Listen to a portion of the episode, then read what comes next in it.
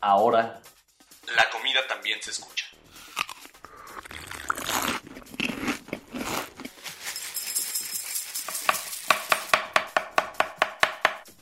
Bienvenidos Los sabores de México. a Sabores de México.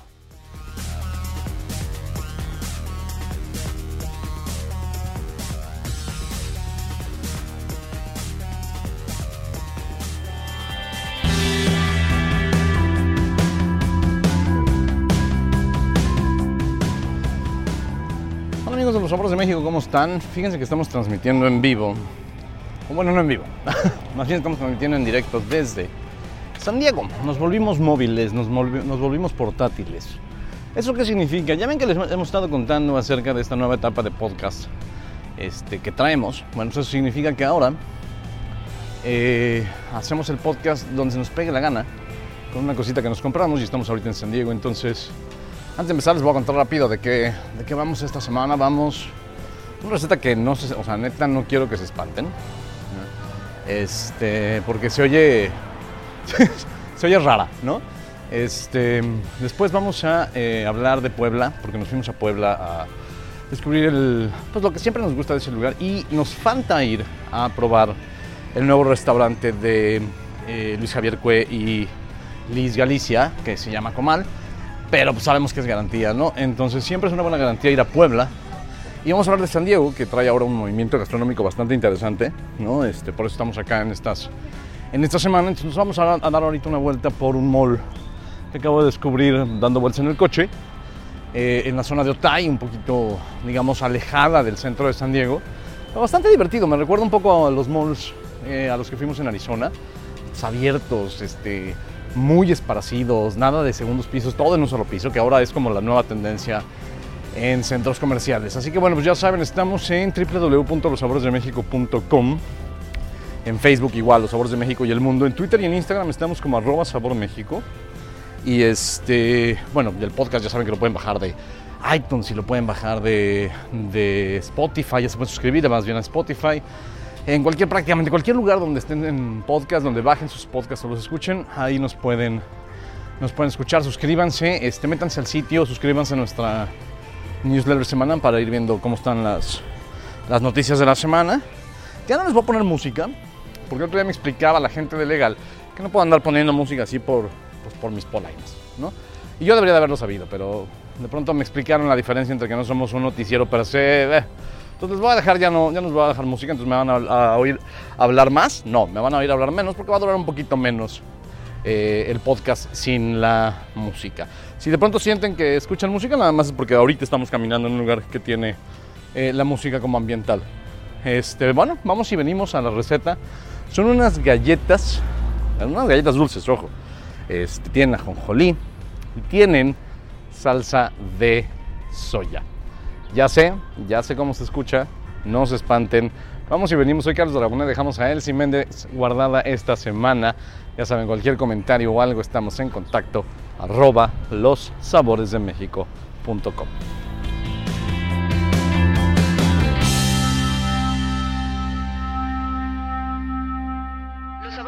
y el mundo. La mezcla perfecta entre tradición y vanguardia. Pero, es que no me da tiempo, es que nunca aprendí a cocinar, no, no, no tengo el sazón, es que no sé usar el cuchillo, me voy a quemar. El sartén no muerde. Se acabaron los pretextos. Para comer rico, siempre hay tiempo.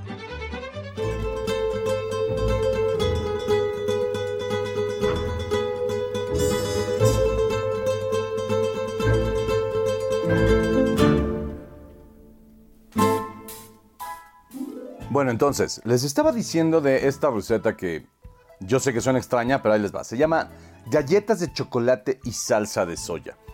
Eh, hemos estado jugando a darle vueltas a la salsa de soya y creo que no hay mejor forma. Bueno, sí, hay una forma extra que les voy a contar la próxima semana eh, de cómo utilizar la salsa de soya Kikoman. Pero esta, esta me pareció bien, bien interesante. Fíjense, vamos a necesitar dos tazas y cuarto de harina, una cucharadita de polvo para hornear, tres cuartos de cucharadita de sal, dos barras de mantequilla a temperatura ambiente, ya saben, las barras chicas, las de 90 gramos, los sticks que les llaman en Estados Unidos y en otros lados, Este, pero entonces serían 180 gramos de mantequilla a temperatura ambiente.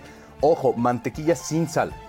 Eh, necesitamos 3 cuartos de taza de azúcar morena, un huevo, 3 cuartos de taza de azúcar normal, una yema de huevo aparte, eh, dos cucharadas de ajonjolí negro, una cucharadita de extracto de vainilla, una cucharadita de salsa de soya Kikoman, eh, un cuarto de taza de ajonjolí negro para cubrir la mezcla y un poco de sal de mar para decorar, y una taza de chips de chocolate oscuro. Ya saben que todos los ingredientes y las recetas la pueden encontrar en nuestro sitio lossaboresdemexico.com eh, y próximamente vamos a estar subiendo esta receta también en video para que puedan eh, tenerla como más claro, ¿ok? Ahí les va. Realmente es que además se van a sorprender porque además es bien fácil. Ahí les va. Necesitamos en un tazón mezclamos la harina, el polvo para hornear, la sal. Los mezclamos muy bien, ya saben, integramos los secos. Agarramos eh, nuestra mezcladora, yo ya saben que tengo eh, la KitchenAid, que es una joya. Este, mezclamos la mantequilla con las dos azúcares, ¿ok? Y ya saben, tiene que quedar eh, ligera, esponjosa. Más o menos son unos 4 o 5 minutos batiendo la mantequilla con las azúcares. agregamos el huevo entero y la yema extra que, que tenemos en los ingredientes. Mezclamos otro par de minutos. Si tienen este, estas mezcladoras de, de, de pie, así ya saben cuál, eh, que les llaman las stand mixers. Ah, bueno, pues aquí no me preocupa, ¿verdad? No hay nadie que me regañe si digo KitchenAid. Si tienen una KitchenAid o una, una batidora de ese estilo, utilicen el accesorio de amasado. ¿Ya saben esta madre que es como eh, triangular y que les, o sea, la, pala de amasado que, le llaman ellos. Eh, les vas a facilitar un montón la vida. Agreguen la vainilla, la salsa de soya y luego apaguen, el, apaguen su batidora y agreguen de un, de un trancazo todos los ingredientes secos. ¿okay? Así nada de, ay, poquita, poquita. No, nada, prac, todo lleno. Y luego la prendemos en velocidad baja y vamos combinando poco a poco. Ya que esté combinado, lo apagamos, agregamos dos cucharaditas de la jonjolí y agregamos el chocolate. Y con una espátula envolvemos. ¿Ya se acuerdan como cuando hacemos este claras de huevo? Pues igual, nada más vamos envolviendo, ¿no? Se cubre todo y se refrigera unos 45 minutos. Mientras eh, los últimos 10 minutos del enfriado, eh, vamos a precalentar el horno a 180 grados. Vamos a poner ajonjolí, toda la ajonjolí que nos sobró en un bowl. Sacamos del refri la mezcla y hacemos bolitas con la masa, ¿ok? Yo lo que hago, como un tip, es utilizar de estas cucharas de, para, para, para sacar helado, de estos ice cream scoops, para, para que salgan todas parejitas, ¿no? Echamos esas bolitas a la ajonjolí que nos sobró que agarre algunas. No se trata como de rebosarlas, nada más le echamos, que se eche, que se agarre algunas semillitas. Este, las ponemos en charolas para hornear, horneamos 10 minutos y hasta que se empiecen a dorar las orillas. Obvio, acuérdense, hay que hacer las formas de las galletas, hay que aplastar un poquito. La metemos al horno, 10 minutos, se empieza a dorar, sacamos, dejamos que se enfríen en charola este, y luego las pasamos una rejilla. Tan tan. La primera cosa que tienen que saber de estas galletas es que sí son de esas galletas que hay que comérselas pronto. O sea, no son, ay, las meten en, en una bolsa y las refrigeran dos semanas. No, estas hay que comérselas rápido. Pero ¿saben qué? Sí les reto a que les duren. Quedan tan bien. Y este, este asuntito de la salsa de soya tiene como esta, como esta onda distinta. Sí van a sentir el sabor distinto. No van a sentir un sabor a salsa de soya así de... Ah", sino que van a sentir cómo les ayuda a reventar los sabores. Y además, pues al final del día es chocolate, es ajonjolí, es galleta. Pruébenlas y me dicen qué tal les salió y qué tal se animaron a hacer el a usar la salsa de soya en el postre. La próxima semana les voy a tener otro postre con salsa de soya. Vamos y venimos, vamos a empezar a hablar de, lo de esta semana. Vamos a hablar de San Diego, vamos a hablar de Puebla. Y, este, y les cuento eh, que nos pueden encontrar en arroba sabor México en Twitter y en Instagram. En Facebook ya saben, los sabores de México y el mundo.com. Y este, bueno, el podcast lo están escuchando, eh, pero lo pueden bajar en cualquier lado, lo pueden recomendar que estamos en Spotify, en iTunes, en Castbox, en prácticamente cualquier lado donde haya podcast, ahí andamos. Eh, el canal de YouTube, tenemos recetas, vamos a estar subiendo más cosas allá y vamos a estar abriendo también nuestro canal de Instagram TV. Eh, ya saben que nos pueden dar todas sus sugerencias o no en contacto arroba losaboresdemexico.com y obviamente el sitio losaboresdemexico.com donde hay recetas, bebidas, viajes, un montón de cosas. Vamos y venimos porque les tengo que contar San Diego y les tengo que contar Puebla.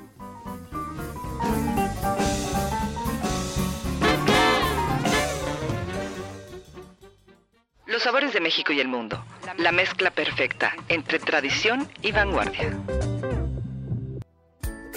¿Cuántas veces les hemos dicho que la cocina es el mejor lugar para convivir con la gente que quieren? ¿Recuerdan esa vieja frase de que el amor entra por el estómago? Ahora vayan a su cocina y hagan una lista de todo lo que quisieran tener y lo que les hace falta para preparar esa cena especial o ese antojo de fin de semana. ¿Es mucho? ¿Es poco? ¿Creen que es difícil de conseguir? Bueno, piensen otra vez. William Sonoma tiene todo lo que están buscando, sea lo que sea. Recuerden que la cocina es personal y, aunque a veces crean que no tienen todo lo que quisieran, es muy fácil tener lo que en verdad importa. Visiten www.williamssonoma.com.mx y pierdan el miedo a que su cocina sea perfecta. Nosotros ya la perdimos.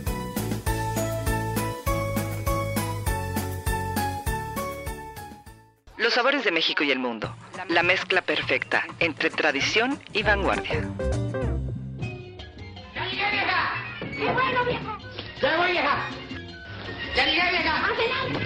¡Ya voy, vieja! ¡Ya llegué, vieja! ¡Ya voy, vieja! Esto de andar de vagos a todos se nos da muy bien. De Trotamundos.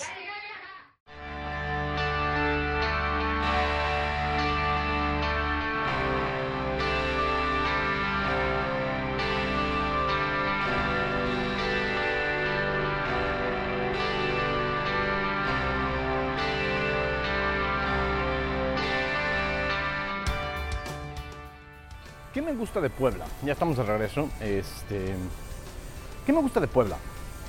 El ruido no se espanten, ¿eh? estoy probando esto, estamos caminando, estamos viendo qué tan factible es esto que les decía de andar brincoteando para todos lados mientras hacemos el podcast.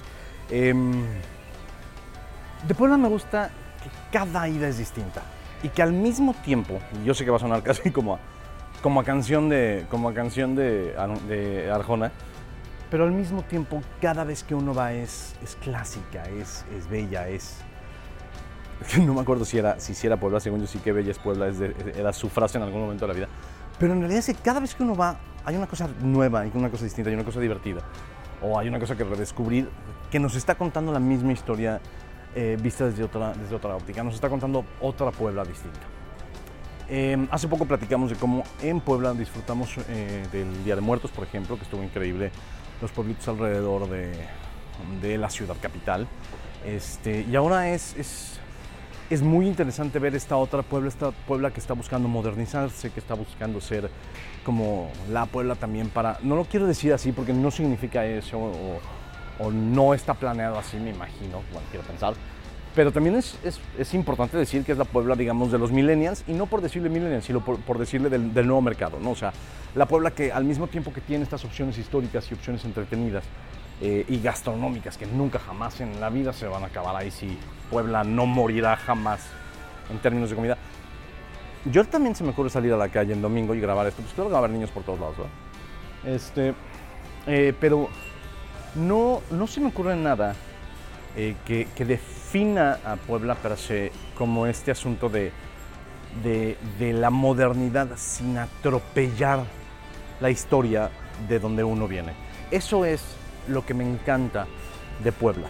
Es una ciudad que se va modernizando, que va buscando nuevos mercados, que va buscando nuevas cosas, que tienes la Noria, que tienes grandes cines, que tienes grandes centros comerciales este, y opciones de entretenimiento y fiestas y vida nocturna y coctelería moderna y cocina moderna, pero que nunca ha aplastado la historia de lo eh, que la construyó.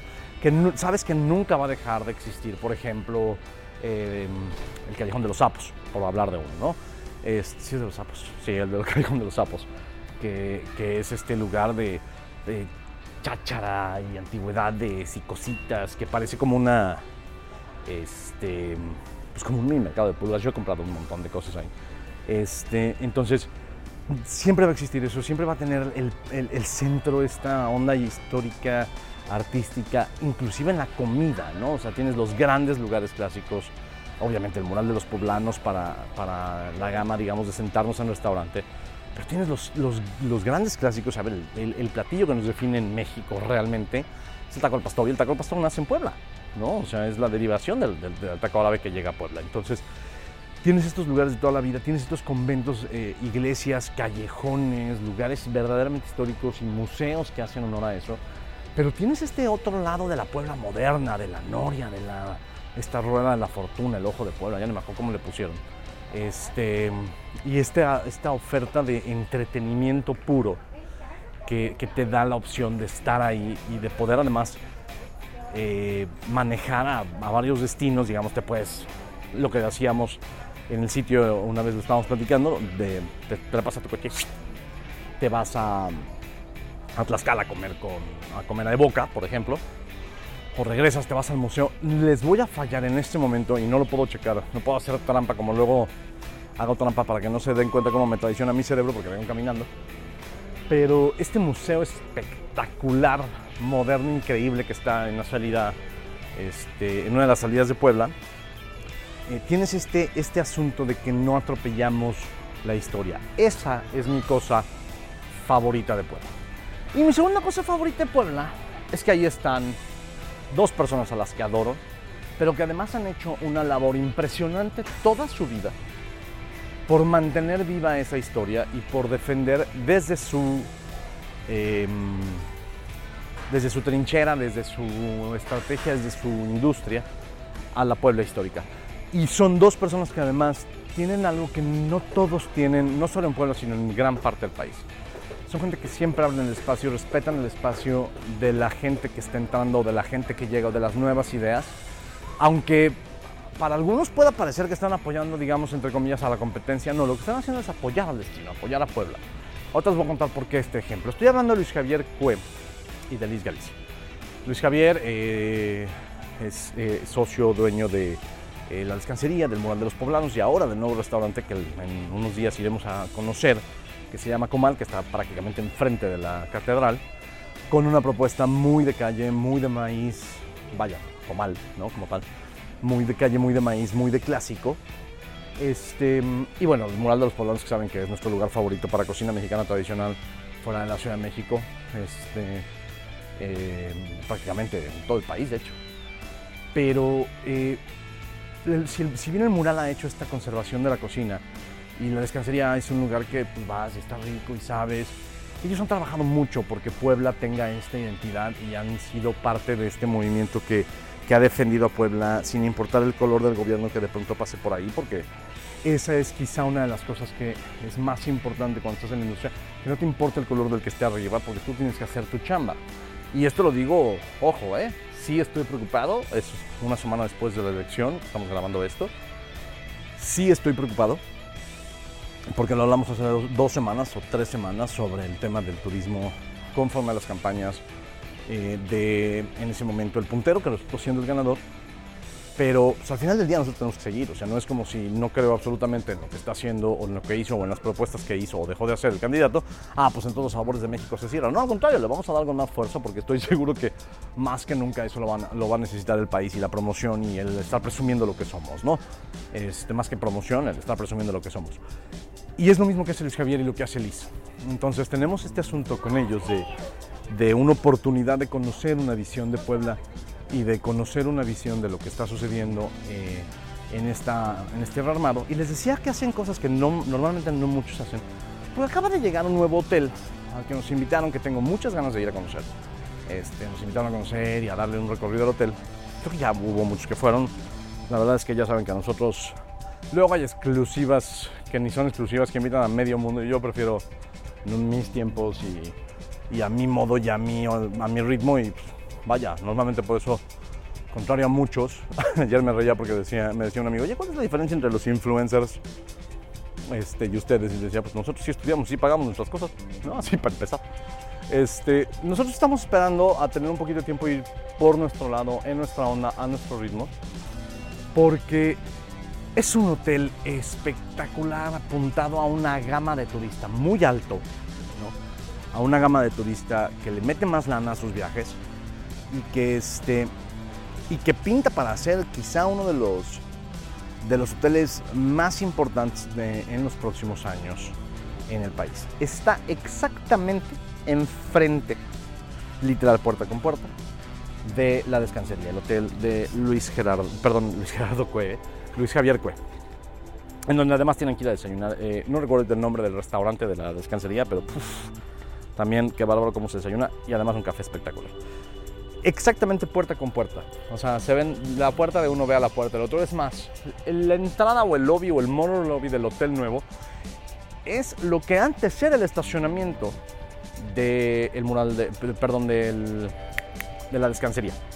Antes andaban ahí y era como pues, este terreno donde tenía- tenías los, los coches de, de los huéspedes de la descansería.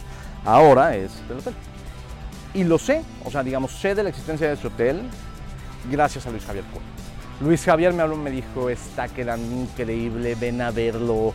Y yo hasta le dije, ah, no sabía que, ya saben, esta como costumbre eh, de, de creer que uno, o sea, como que estamos muy mal acostumbrados a que si alguien nos habla bien o intenta impulsar algo es porque pues ese alguien tiene algo que ver, ¿no?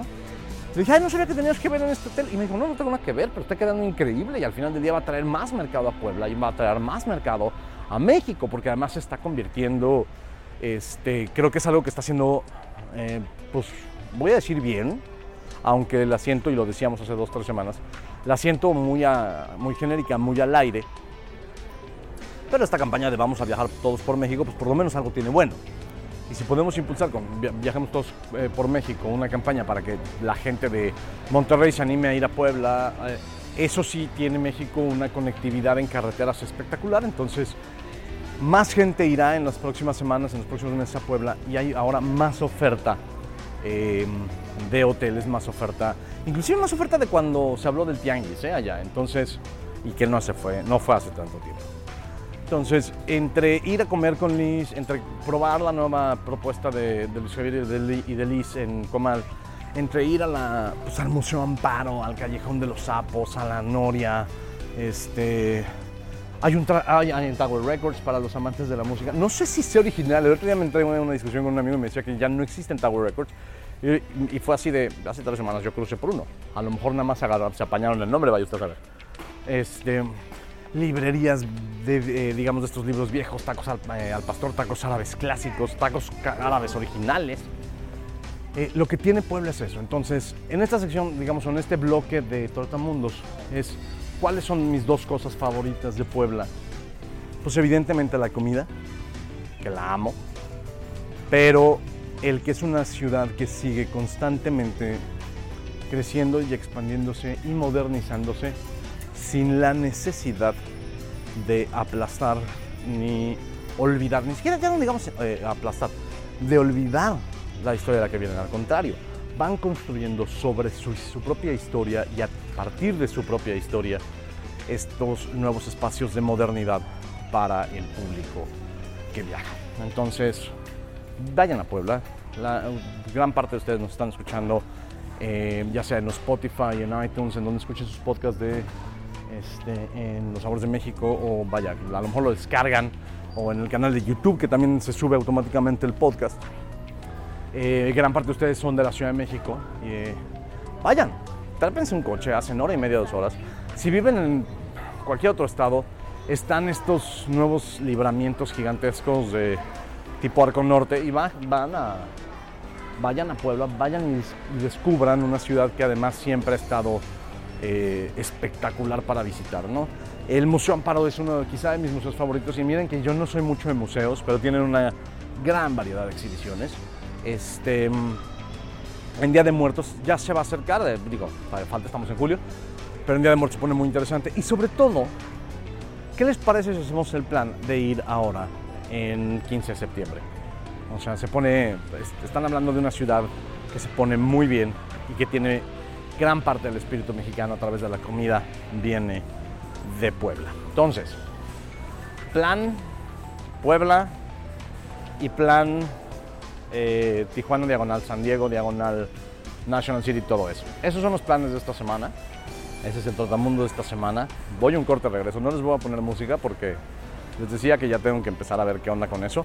Yo creo que voy a lanzar una convocatoria a todos los que nos escuchan, quienes sean, digamos, artistas independientes y eso, eh, mexicanos o de influencia, o digamos, o de familia, de descendencia mexicana, no importa, o de descendencia de lo que quieran, la música es universal. ¿Qué les parece si ustedes tienen una banda y eso? Me mandan su música y la ponemos aquí. Igual y pega, igual y seguimos escuchando la misma musiquita de stock siempre y nadie me manda nada, pero pues ahí hay una idea que les dejo por si les interesa. Mándenme sus propuestas o sus links para escuchar la música y ver si los subimos aquí al podcast. Este, a contacto arroba lossaboresdemexico.com. Ya saben, es contacto arroba lossaboresdemexico.com. Esa doble S es clave. Este, y estamos en Twitter y en Instagram como Sabor México. En Facebook, Los Sabores de México y el Mundo. Eh, y obviamente lossaboresdemexico.com, el sitio de internet. Ya saben dónde localizarnos. Vamos a un corte y regresamos para hablar del segundo plan, que es San Diego.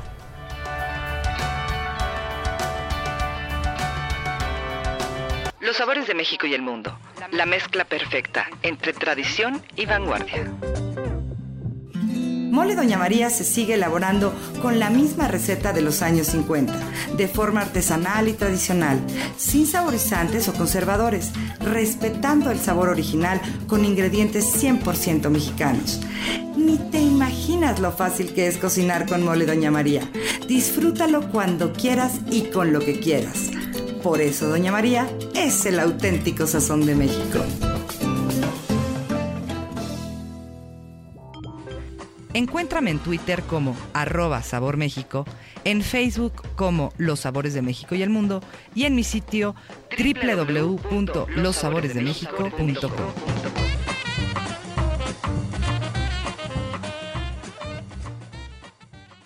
Los sabores de México y el mundo. La mezcla perfecta entre tradición y vanguardia.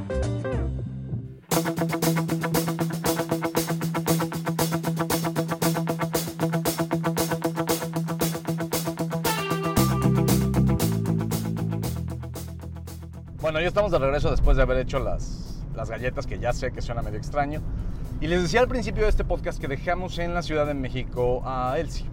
Y la dejamos sobre todo porque vine a comprar unas cosas y a recoger un equipo. Ya ven que hemos estado platicando mucho de esta renovación y de estas nuevas ideas y de esta, digamos, relanzamiento. No solo del podcast, vamos a hacer eh, un relanzamiento completo de este de los sabores de México. Eh, en fotografías, en video, en muchas cosas. Este, entonces, me vine para acá, me vine a San Diego, que es una de las ciudades que más me gusta visitar, independientemente de cuestiones personales, me gusta mucho venir. Por este, porque tengo familia, porque se come bien, porque me encanta. Es una ciudad que yo la disfruto para desayunar. Hace un calor infernal ahorita que estoy aquí. He de confesarles que de pronto llegamos a... El día que yo llegué, el día anterior al día que yo llegué, la zona de California tenía una onda de calor, pero el día anterior andaban en 36 grados. Qué bueno que llegué tarde. pero hemos estado a 33 grados, ayer estuvimos a 33 grados, 34 grados, entonces sí está un poquito eh, violento el asunto.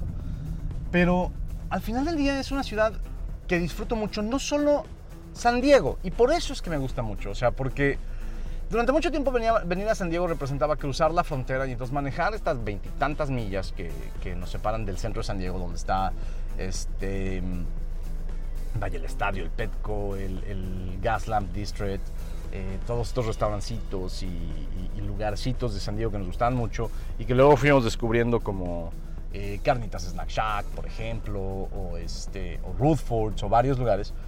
Pero lo que ha pasado con San Diego últimamente, o al menos lo que, lo que he vivido yo con San Diego, es que se va ampliando a todas las ciudades, digamos, que están, que forman parte de la zona, ¿no? Porque si tú dices San Diego, pues igual te puedes estar refiriendo a, este, a San Isidro, a Otay, a National City, a Chula Vista, y hay mucho crecimiento eh, de muy buena oferta gastronómica y de muy buena oferta de entretenimiento, ¿no? O sea, han, han crecido un montón de, de, de, de, lugares. Obviamente hay además centros comerciales a lo bestia, ¿no? Eh, me da mucha risa que de pronto uno cruza, literal, cruzando la frontera, está una, el outlet, es lo primero que hay, de hecho. Eh, las paredes del outlet son delimitadas por la, por la frontera misma, ¿no? O sea, del otro lado de la pared de las tiendas está México. Este, y eso es una cosa que está ayudando mucho a este turismo, a esta ciudad, eh, para los mexicanos de todo el país, o sea, para los mexicanos no solo que viven en, Tijuana o en Ensenada o en Rosarito, sino para los mexicanos de todo el país hay una oferta importantísima porque yo no había cruzado a pie desde hace como tres años más o menos, quizá un poquito más, como cuatro. Eh, no había yo cruzado a pie porque pues, ya siempre ya aterrizaba yo en, o en San Diego o desde que abrieron, que era una cosa como de dos años, quizá tres, tiene el Cross Border Express, no me había tocado cruzar por la garita peatonal. Hoy lo hice porque se me olvidaron unas medicinas en México y este y ya saben que comprar medicinas aquí en Estados Unidos sí es bastante complicado, entonces dejé mi coche en uno de los estacionamientos. Desventaja cuando uno tiene que cruzar, está aquí en San Diego y tiene que cruzar a México caminando, pues ya no lo puedes dejar en estos en- así eternos estacionamientos como de mini centros comerciales que había antes, porque ahora pues todo está en remodelación. Entonces, bueno, pagué 8 dólares por dejar el, coche. Pagas 8 dólares por dejarlo, creo que 8 horas, si mi cabeza no me falla, o sea, tampoco está tan violento. Eh, está violento porque yo fui muy rápido. Entonces me fui caminando eh, de salida 30 segundos, así de, eh, sí, ya soy mexicano, adiós. Salgo del puente, literal lo primero que uno ve, y vaya, oportunidad de negocio muy bien aprovechada. Lo primero que uno ve es una farmacia. Llegué, compré mis cosas me, di- me regresé caminando por la línea, ¿no? Eh, si tienen Global Entry la van a amar si llegan caminando o están en Tijuana y se quieren cruzar, porque pues al final del día, Global Entry o Sentry, este, en verdad uno pasa de volada. Si no, si haces tu tiempito, porque pues, la gente está cruzando caminando y pues es, pues, es una línea de migración cualquiera eh, para cruzar a- al otro lado de la frontera, ¿no? Pero estás ahí, inmediato, de volada, cruzas si estás en Tijuana. Pero si no estás en Tijuana y vives en cualquier parte de, de México, pues lo que, les, lo que les decía está el Cross Border Express. Y por esa misma, digamos, opción de, de cruce rápido, de cruce sin problemas, de ahorrarte inclusive el boleto a San Diego, porque obviamente hay aerolíneas que vuelan a San Diego, pero es más caro. Sale muy barato de pronto comprarte con algunas de, las aerolíneas de bajo costo un boleto hacia Tijuana y ya nada más pagas en línea o con tu aerolínea o en el sitio directo de, mm, de este programa, proyecto que se llama Cross Border Express. Este, o llegas y lo pagas en, en el sitio. Yo siempre recomiendo que paguen en línea, sale un poquito más barato si pagan en línea. Pero este, llegas, pagas tu cruce y te cruzas y ya estás en, en San Diego. Bueno, en la zona de, digamos, del condado, ¿no? Entonces cruzas hasta y empiezas. Pero entonces, de aquí a que llegas a, mm, a San Diego, pasas por Chula Vista, pasas por San Isidro, pasas por National City, este, te puedes ir a Otay Ranch, te puedes ir a, a todo lo que es la ciudad de Otay, este, Olympic Parkway, eh, si te desvías un poquito más, hasta que llegas a San Diego. ¿Y qué hay, digamos, en todo ese camino? Pues sí hay un montón de cosas. Se ha empezado a expandir mucho eh, la oferta, tanto de entretenimiento como de shopping, como de gastronomía. Eh, de hecho, si ustedes recuerdan, para los que nos siguen que hayan visto eh, Top Chef en México, recordarán a una de las, de las cocineras de la segunda temporada, Claudette Cepeda Wilkins. Ella es de acá, de hecho. Y, este, y acaba de abrir un proyecto que se llama El Jardín, que cuenta la leyenda que está espectacular de si este podcast lo estuviera yo grabando el día de mañana, les podría contar, porque yo creo que mañana me voy a dar una escapada a saludar a Claudette y probar su, su menú. Eh, pero si no, si les gusta algo distinto, literal, ya lo habíamos platicado en esta onda de que somos la cultura que más viaja para comer su propia comida fuera de, de- de su país. He estado comiendo varias cosas en lugares donde come la gente, no en restaurantes, donde come los que viven aquí.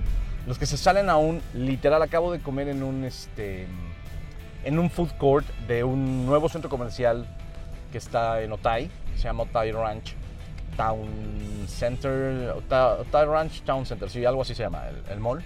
Este, y acabo de comer ahí en el food court, en un lugarcito que se llamaba Los Chilaquiles, los, los tortillas, creo que sí, las, las tortillas, los chilaquiles, ya, ya saben, así súper original, nombre de cocina mexicana.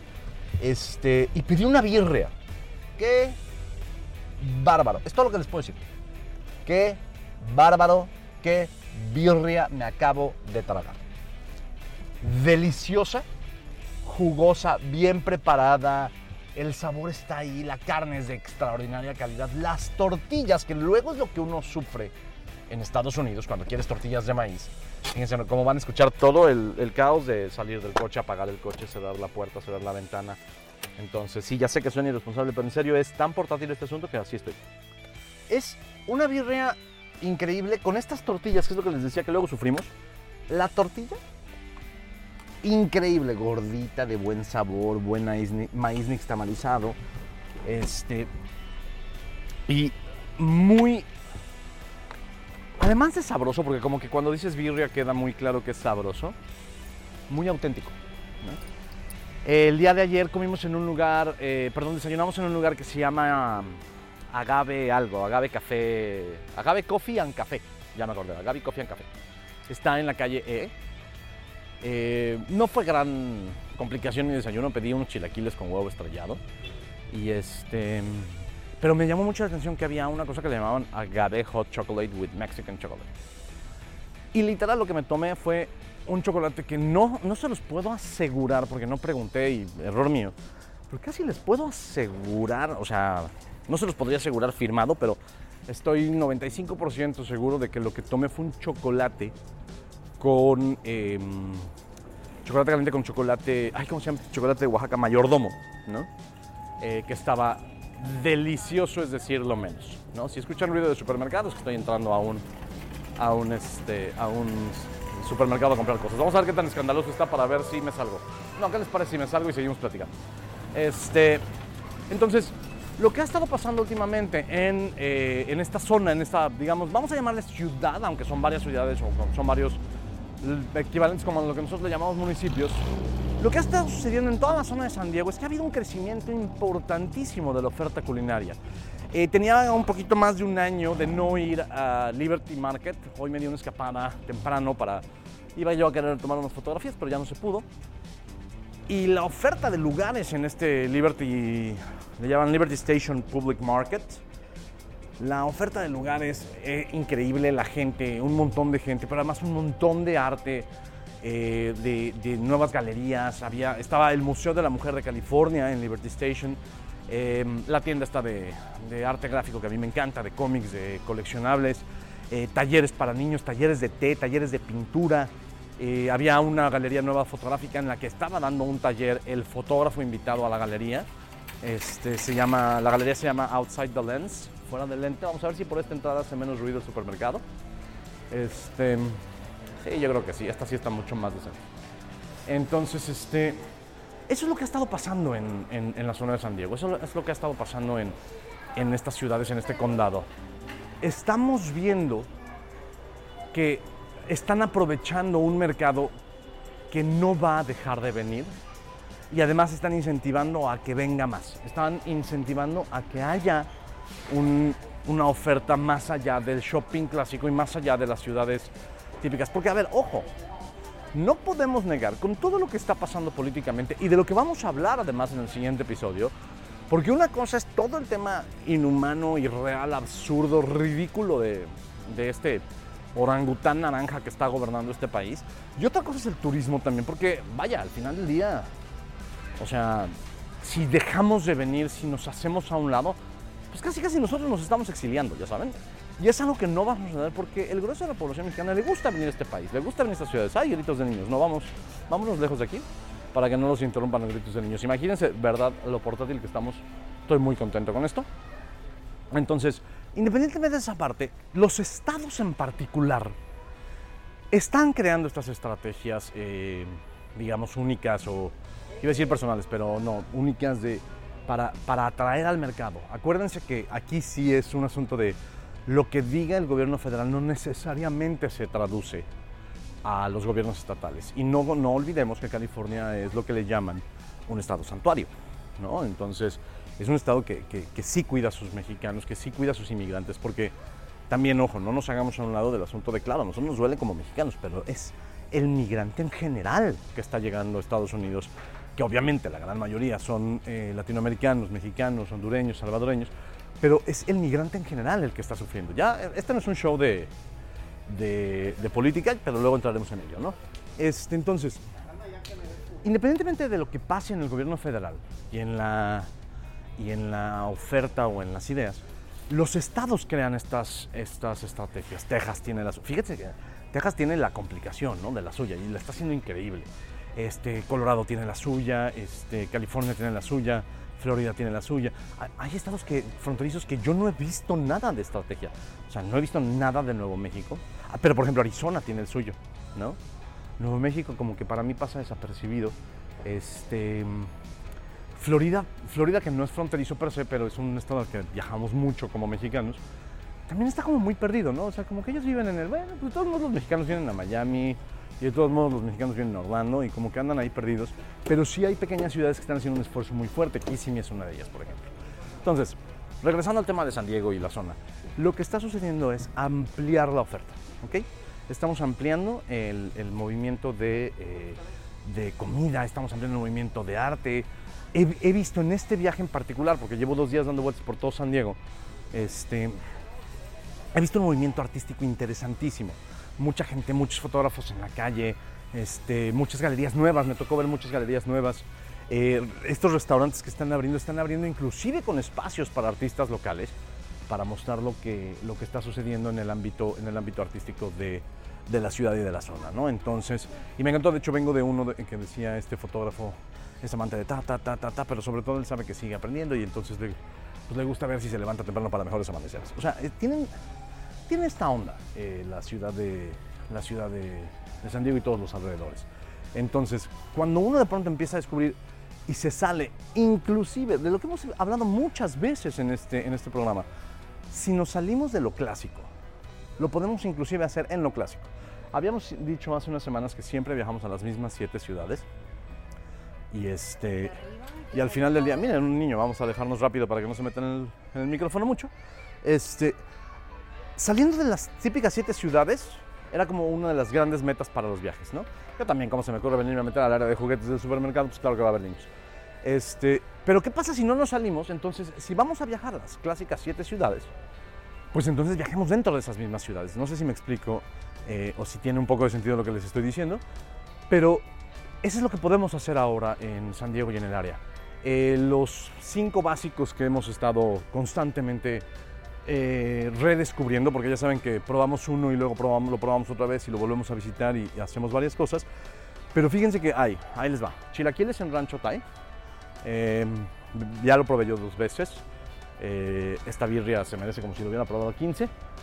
Rutfords, que es un clásico en, San Diego, está en el Cajón Boulevard. Este, le voy a dar una segunda oportunidad a Agave, pero ese chocolate se merece lo suyo. Este, obvia- obvia- obviamente toda la oferta gastronómica de Liberty, Liberty City Market. Imagínense, para que definan bien Liberty City Market, imaginen un mercado Roma, voy a decir lo mismo que la semana pasada, un mercado Roma gigante y bien hecho. Gigante, cuando les digo gigante hay de todo. Cervezas, ahí está Stone Brewing. Acuérdense que si se meten a nuestro sitio www.losaboresdemexico.com van a descubrir que tenemos un artículo si le ponen en el buscador San Diego, van a descubrir que tenemos un artículo de justamente de esta cervecería, Stone Brewing, y de todo el esfuerzo que ellos hacen.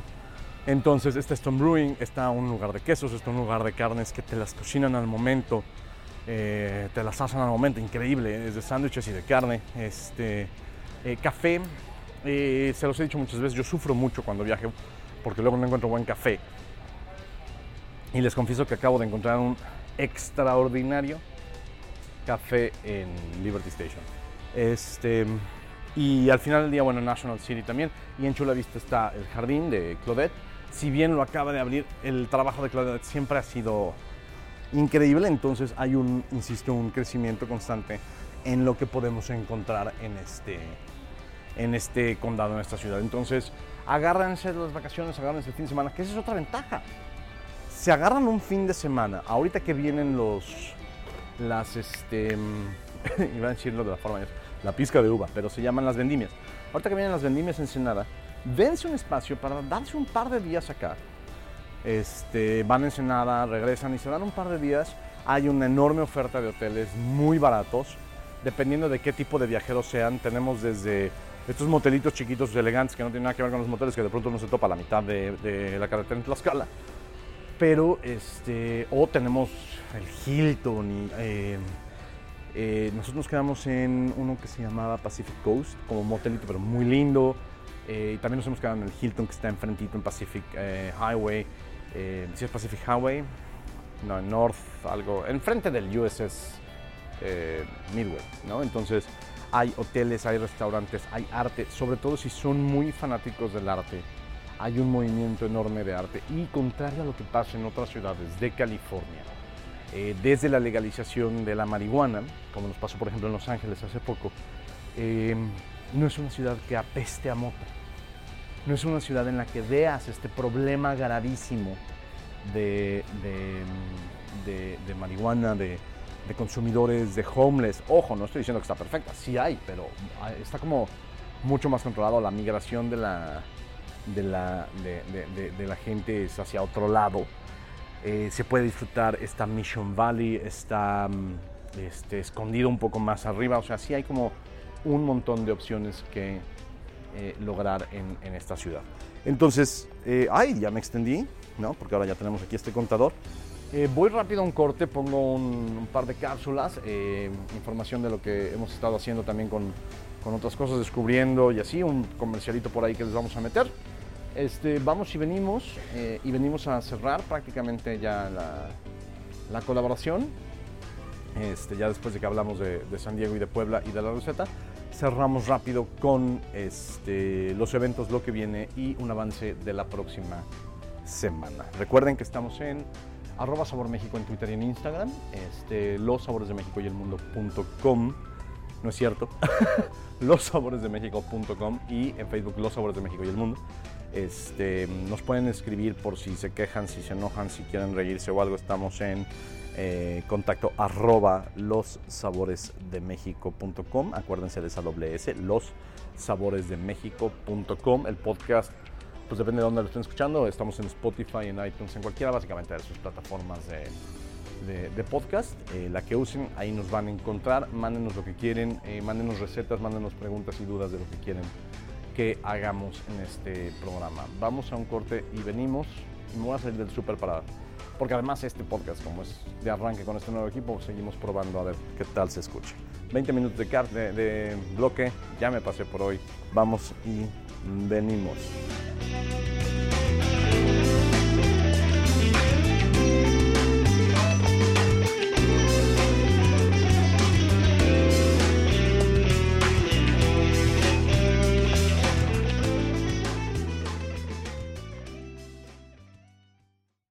Los sabores de México y el mundo. La mezcla perfecta entre tradición y vanguardia. Encuéntrame en Twitter como arroba Sabor en Facebook como Los Sabores de México y el Mundo y en mi sitio www.lossaboresdemexico.com.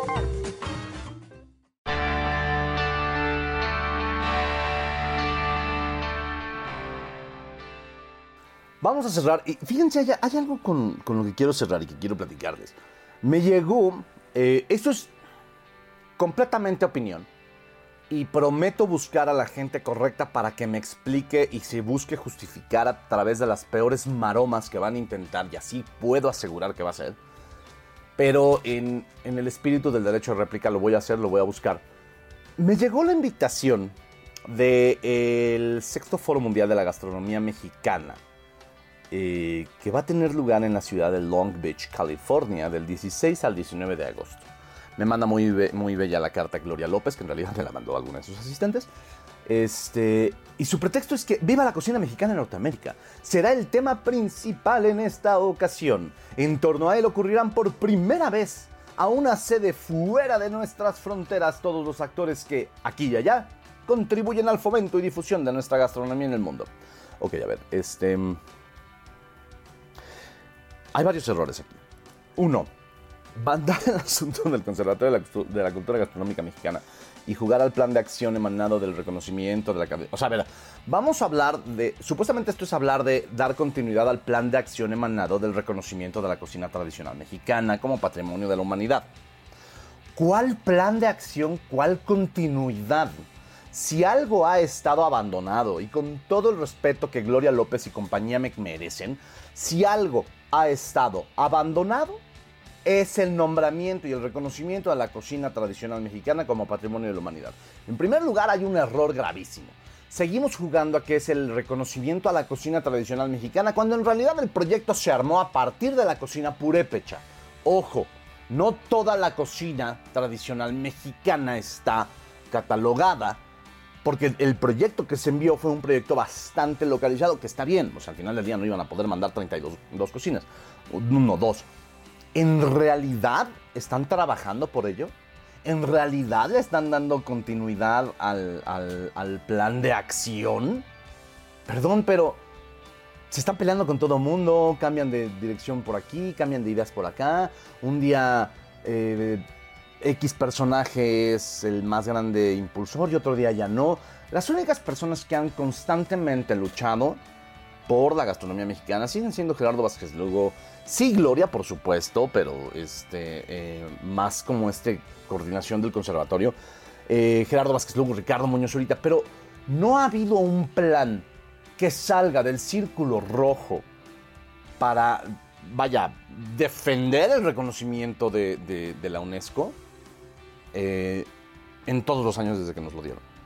Entre ellos y sus amigos y sus cuates y sus pequeños eh, eh, covenants, sus, pequeños, sus pequeñas reuniones, pues seguro están plane- planeando y, plat- y platicando y planificando sus planes de acción, pero la realidad es que nadie lo está viendo.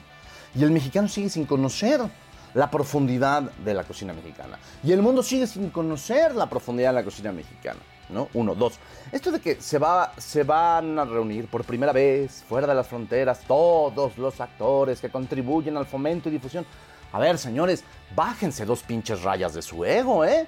Bájense dos rayas de su soberbia. Se me ocurren N cantidad de nombres de mexicanos que ustedes no conocen porque no van a ver las listas. No van a ver eh, nada fuera de las listas, perdón. Que han estado trabajando en Estados Unidos por la cocina mexicana desde hace generaciones y generaciones y generaciones. Alguien, por ejemplo, está tomando en cuenta a los dueños de Bolillo Bakery en Houston. La, panadería tradicional más importante que tiene Texas con solo panadería dulce mexicana. Alguien, por ejemplo, está tomando en cuenta este, estos dos cocineros. La verdad es que se me fue el nombre de ellos dos, pero son dos cocineros que han estado promoviendo la cocina mexicana en Los Ángeles desde hace 25 años, que han sido parte de Top Chef, de Top Chef Masters, que su restaurante está, creo que es Rosa algo, no quiero decir Rosa Mexicano porque ese según yo es de Rick. Este, pero que han estado partiéndose el lomo por la cocina mexicana desde hace veintitantos años. ¿Alguien ha hablado de Cosme? No el restaurante de Enrique, que es una joya y que Enrique es uno de nuestros, de nuestros, eh, de nuestros este, tesoros nacionales, sino del chef Cosme de Casa Enrique en Nueva York, que se lleva partiendo la madre por la cocina mexicana desde hace años. ¿Alguien ha hablado de, la gente que trabaja en Chicago, de las pequeñas comunidades de Wisconsin, de, los pequeños lugares de impulso a la gastronomía mexicana en Texas, en Washington? ¿Alguien ha hablado de Spitia eh, Mezcalería, por ejemplo? No, señores, a ver, hay que bajar de dos rayitas al- a, la soberbia. Dejar de creer que porque ustedes llevan a Ofelia Medin, Ofelia, Ofelia- se me fue, Eh, Ofelia, la, la- gran cocinera oaxaqueña, ¿no? Este, y porque llevan a tres cocineras purépechas, ustedes tienen la verdad y son los únicos que han reunido más allá de nuestras fronteras a, a los impulsores de la cocina mexicana. La cocina mexicana ha crecido, ha vivido, ha estado so- ha so- no, no voy a decir sobrevivido, ha salido adelante y ha, eh, ha sido parte fundamental del escenario culinario mundial con sin y a pesar de ustedes. Exigimos, yo creo que vamos a hablar, vamos a, buscarlos. ¿Por qué diablos se está gastando el presupuesto en armar toda una faramaya en Long Beach, California, de todos los lugares, para presentar esto? Cuando en México la gente, la gente real, la gente que come, la gente que viaja, el turismo interno, que es el turismo más importante que tiene México, sigue sin conocer su famoso plan de acción emanado del reconocimiento de la cocina tradicional mexicana como patrimonio de la humanidad por parte de la UNESCO.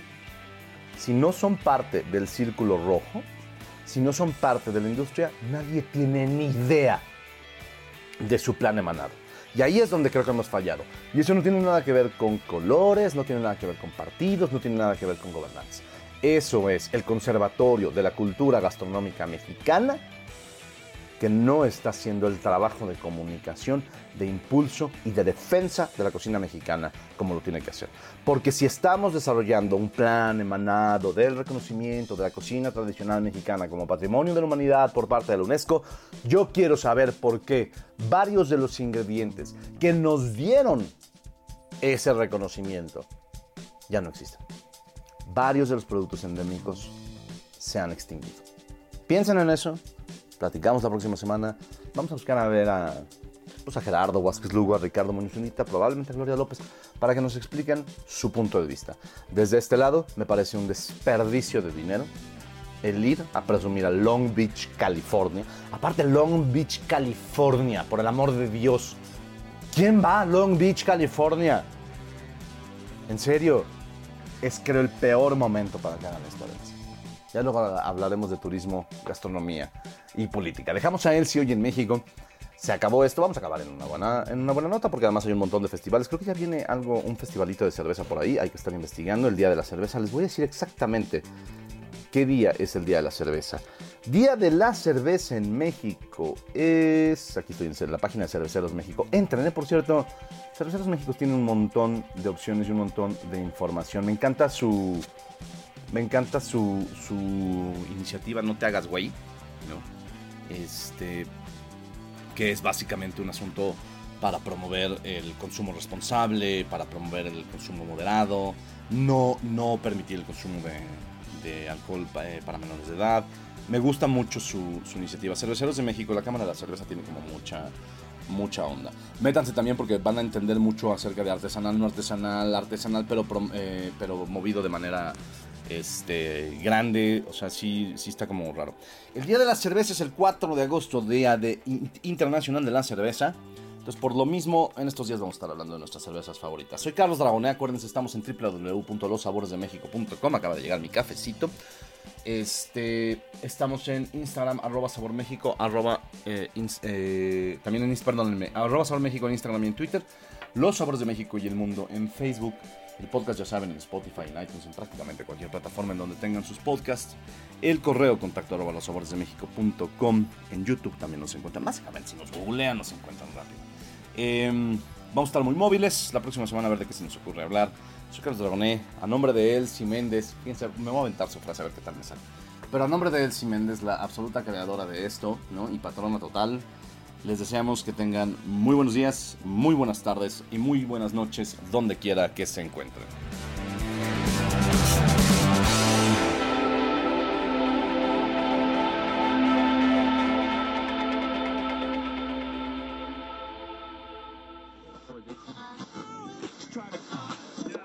Sabores de México y el mundo. La mezcla perfecta entre tradición y vanguardia. Encuéntrame en Twitter como arroba Sabor México, en Facebook como Los Sabores de México y el Mundo y en mi sitio www.losaboresdemexico.com.